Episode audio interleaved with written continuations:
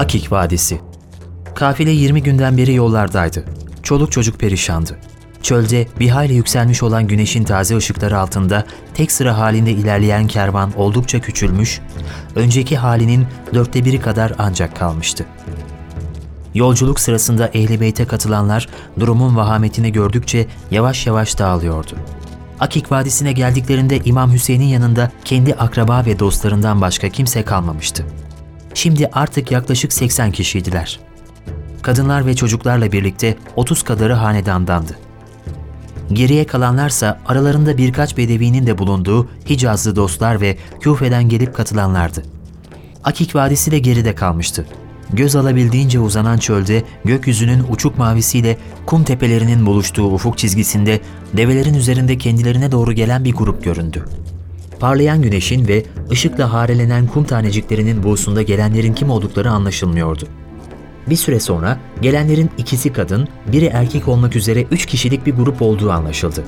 Genç adam devesini Ali Ekber'e yaklaştırarak ''Adım Vahhab, bu annem Sümeyye, bu da eşim Rabia.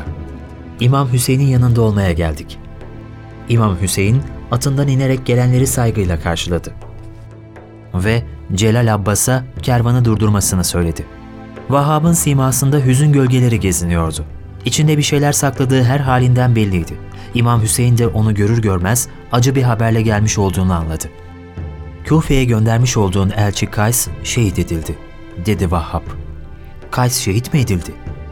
Vahhab başını önüne eğerek, evet dedi. Küfe'ye giden yollarda kuş uçurtulmuyor. Hac veya umre yapmak isteyenler, ehli beyte taraftarlıkla suçlanmamış olanlar dışında Küfe'den Hicaz'a gitmek isteyen herkes engelleniyor. Derin bir suskunluk içinde başlar öne eğildi. Müslim ve Hani'den sonra bir şehit haberi daha iyice yıkmıştı İmam Hüseyin'i. Küfelilere gönderilen son elçi de yakalanmıştı. Son umut kandili de sönmüştü. Ard ardına gelen ölüm haberleri büyük fırtınanın habercileri gibiydi. İmam Hüseyin, Kays'ın nasıl şehit edildiğini sordu. Vahap, Kays'ın şehadetini anlattı. Kays bin Müsir, Kadisiye'ye kavuştuğunda Vali Ubeydullah'ın özel timleri tarafından yakalanmış.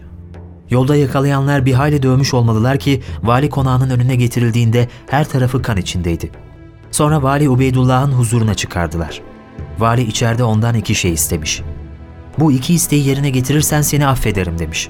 Birincisi sizin Küfelilere gönderdiğiniz mektubu sakladığı yeri söylemesi, ikincisi de mescitte minbere çıkarak size ve babanız İmam Ali'ye küfretmesi.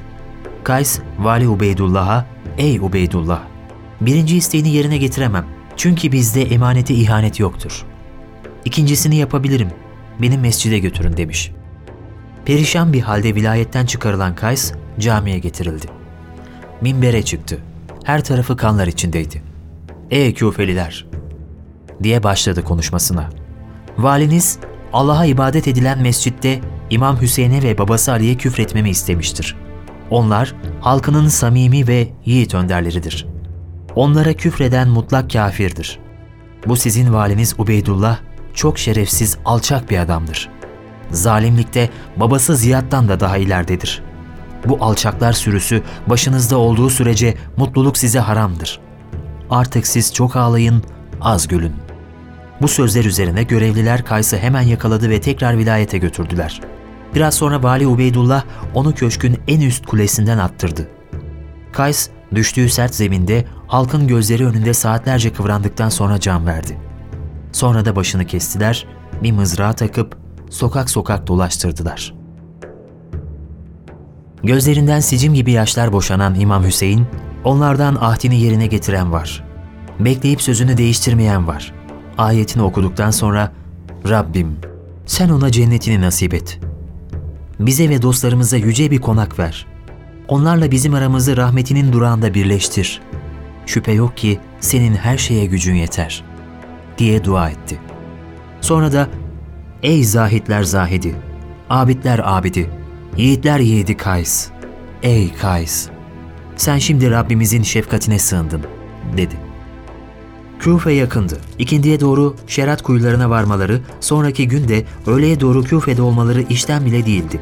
Ama son umut kandili de neredeyse sönmek üzereydi. Küfe'ye ulaşmayı başarabilirlerse belki halk İmam Hüseyin'i görünce yeniden etrafında kenetlenebilirdi. Bütün umutlar buna bağlanmıştı. Kafile şerat kuyularına geldiğinde gölgeler iyiden iyiye uzamıştı. Kızgın çöl sarışın ikindilerde yanıyordu. Şerat kuyularında mutat ticaret kervanlarına bile rastlamamaları İmam Hüseyin'i iyiden iyiye işkillendirmişti. Küfe'ye iki konak kalmışken bu denli tenhalık neyin nesiydi? 63 erkek, 12 kadın ve 5 çocuk, toplam 80 can, Resul'ün oğluyla birlikteydiler. Öyle sıcağı yolculukla geçti. Etrafı keşif ve kolaçan için çıkan Ali Ekber yanında bir bedeviyle döndü. Haberler daha da kötüydü. Bedevinin anlattığına göre İmam Hüseyin'in Küfe'ye doğru yola çıktığını öğrenen Ubeydullah bin Ziyad bir orduyla üzerine geliyordu. Bu haber tam anlamıyla bir felaketti. Bedevinin anlattığına göre ordu onları Basra taraflarında arıyordu. Madem ordu onları Basra taraflarında arıyordu, öyleyse biraz acele ederlerse ertesi gün akşama varmadan Küfe'de olurlardı. Böylece ordunun yokluğundan istifade ederek rahatça Küfe'ye girerler ve İmam Hüseyin'i karşılarında gören Küfe halkı tekrar imamın saflarına katılırdı. Bu zayıf ümide sarılmaktan başka da çare yoktu. Zamanla birlikte dünya da gittikçe daralıyordu. Nereye gitseler, hangi yöne dönseler önlerinde dar kapılar vardı.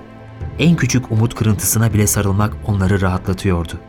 Bedevi, ''Ey Resulullah'ın oğlu, izin olursa bu zor günlerinde ben de yanında olmak istiyorum.'' dedi. Aslında bu küçük küçük katılımlar bile umut oluyordu. Bunlar toplu katılımların habercisi olabilirdi.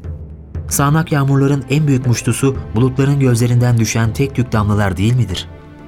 Akşam üzeri güneş batmaya hazırlanırken kafile de Kaz bölgesine gelmişti. Bu sırada çöl ufkunda bir süvari birliği göründü. Atların dizginlerindeki parlak demirler, mızraklar, kalkanlar, tolgalar akşam güneşinin kızıldığında parlıyordu. Hür bin Yezid kumandasında bin kişilik bir süvari birliğiydi bu. Süvariler yaklaşınca Hazreti Hüseyin onları suyla karşılamalarını emretti.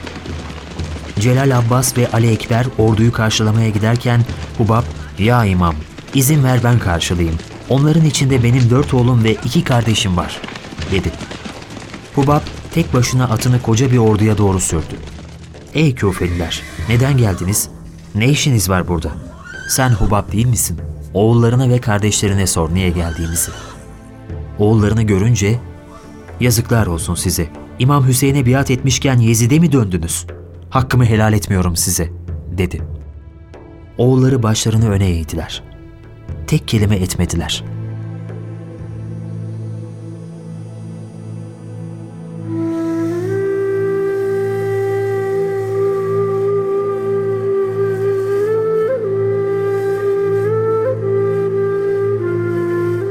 Çöle akşam düşmüştü.